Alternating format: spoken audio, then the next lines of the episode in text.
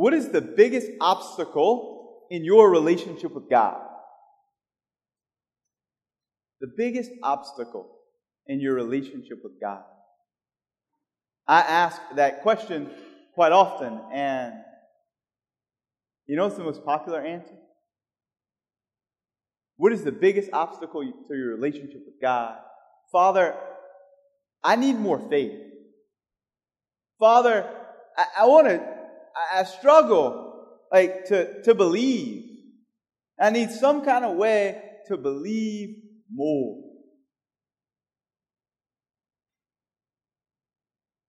Increase our faith. Have you ever thought that? Don't raise your hand. You ever prayed, Lord, I need more faith? Lord, increase faith. If you have, you're not alone. The most popular answer to what is the biggest obstacle in your relationship with God is, hey, I need more faith. 2,000 years ago, the apostles said to Jesus, the disciples said to Jesus, Lord, increase our faith. And since then, people have been making the same request. Just a few hundred years after the disciples asked, to, asked Jesus to increase their faith, there was, a, uh, there was a Christian teacher, a holy man named Origen. I know he's got a funny name, but people in the old days had funny names, right? Like Boudreaux and Thibodeau and so Origen, he was an ancient Christian teacher and a holy man, and uh, somebody named Gregory came to Origen and said, "Tell me about being a Christian. T- tell me, tell me about the faith. Y'all are new around here. Christianity has just been around for a few hundred years, and tell me about this." And Origen said to him, "If you want to know about faith." If you want to know about Catholicism, come and live it.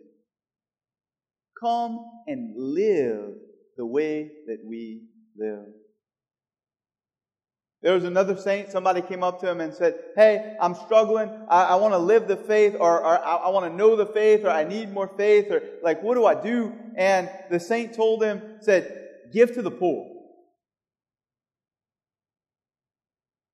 Finally, just a few hundred years ago, there was a, a man named Blaise Pascal. And Blaise Pascal, he was a philosopher, he was a mathematician, and he was devoted to Jesus. And he said, Look, either God exists or he doesn't. If God exists, faith in God is the most important thing that there could possibly be. Because the only way God can exist is if God is the creator and sustainer of the universe. And if God sustains the universe, it means that only in God do I have life. And, and, and we all want life. And if God doesn't exist, well, well, that's, that's just the worst thing that could be. Because that means there is no meaning and there is no life. But he said, Blaise Pascal said, look, some of you, you might struggle with, well, should I believe in God? Well, is my faith deep enough? Well, do, does God really exist? And, and Blaise Pascal, he said, look, some of you, like some of us, like actually, legitimately, just struggle with that. And for some of us, it's easier to believe. And for others of us, it's hard to believe. And so Blaise Pascal said, look, if, if it's harder for you to believe, do this. Take some time and act as if God exists. Take some time, if it is hard for you to believe, and act as if God exists. We can say it like this. So come to Mass. So every day, open your Bible and read the Word of God. Make your act of contrition and confess your sins. Apologize to those you have hurt. If you've committed a mortal sin, come to confession to be reunited with Jesus and His church.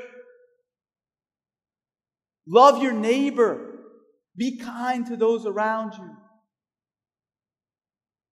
Maybe every once in a while, once a week or every other week or so, come to daily Mass. Come sit in church in front of the Blessed Sacrament.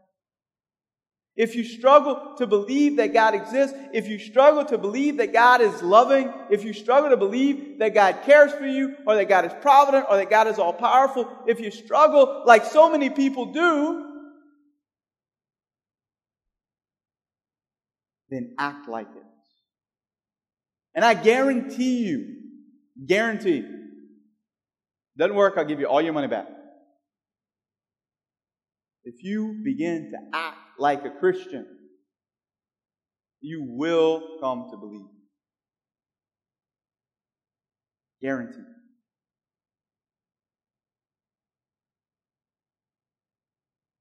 So, what do we mean when we say increase our faith? You say it, I say it, the, the disciples said it. I think a lot of people mean deepen my faith. And that's, that's good. We want, a, we want a deep faith. We want to be rooted deeply in the mystery of God. But here's the thing. Imagine a plant. Everybody? Everybody's imagining a plant? It might be a tree, it might be a flower, I don't care what kind of plant it is. Imagine a plant. And imagine that that plant had only one root and it went straight down. And it went down, down, down, down, down, down, down, down, down. And that one root of that one plant was very, very deep. But there was only one root. Now imagine that somebody comes along and sees that plant, and it might be a little tree, or it might be a flower, or it might be, I don't know what it is, but somebody comes along, that plant that you're imagining, with one root that goes straight, straight, straight, straight down, and tries to pull it up. You know how easy that would be? Just because there's only one root. It goes straight down. Comes right out. Now imagine a different plant. This plant is planted in the ground, and its roots do begin to go down, but they go out. They go wide. And they go wider and wider and wider. And you got roots over here, and you got roots over here, and the roots are all over the place. They're in the ground, they're deep enough, but they're wide. Now imagine the same person comes and go walks up to that plant with a wide root system and, and, and she tries to pick it up and tries to pull it out. Doesn't work.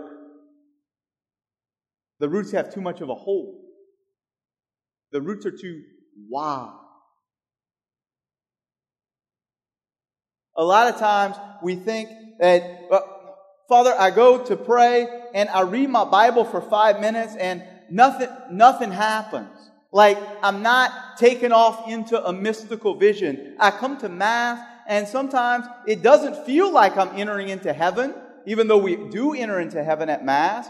I, am in a state of grace, so I receive communion, and it doesn't feel like God is coming into my body, even though God is coming into my body. And and, and I do, you know, I try, and like one time I'll open the Bible and it doesn't speak to me, or a few times I come to Mass and like I don't have an emotion, and I, I, I want a deeper faith, and I, I want to get like into it, and those are all good desires.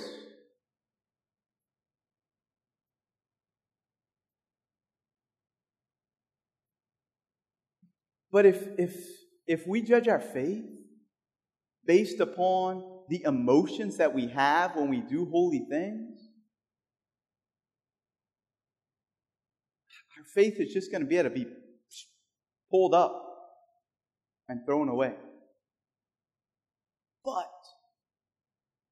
if we let our faith influence every aspect of our lives, if we let our faith go wide, then it will get deep. It will get deep over time. Because nobody will be able to pull it up. If we try to make our faith go deep immediately, it won't work. We'll get discouraged and we'll lose faith. But if we allow our faith to go wide, today, I'm going to start reading the Bible every day. Next week or next month, I'm going to start trying once a week to go to daily mass. Two or three months from now, I'm going to start getting together with a few friends. And maybe we'll read the Bible together, or maybe we'll watch some videos together, or some kind of way we're just going to grow in the faith together. Because I want my faith to be wide. Because I want my faith to permeate every aspect of my life.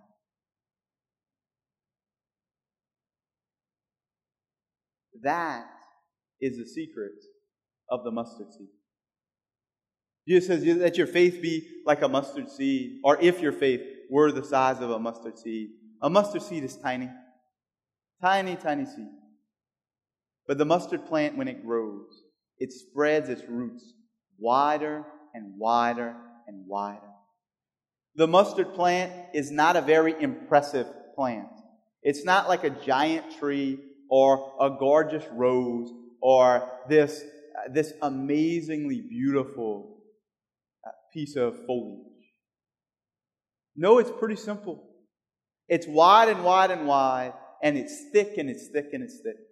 And as the mustard plant grows, first living things, small, tiny living things, begin to come under the leaves and in the shade of the mustard plant. And then little animals like, like maybe like rabbits and things like that come and they make their burrows in the mustard plant. And pretty soon, from this tiny little seed that spread its roots wider and wider and wider, there's a whole ecosystem. There's life. As our, as our faith takes on every aspect of our life. So widen your faith. For the next three weeks, we're going to talk about three different ways to widen your faith. How do I do it? How do I let the Lord take over my life? How do I become like that mustard plant? How do I let Jesus increase my faith? That's the next three weeks. But for this week, encourage you with this. Just do something. Pick one thing to do this week to let the Lord take over just one more aspect of your life. Lord, increase our faith. Lord, widen our faith. Amen.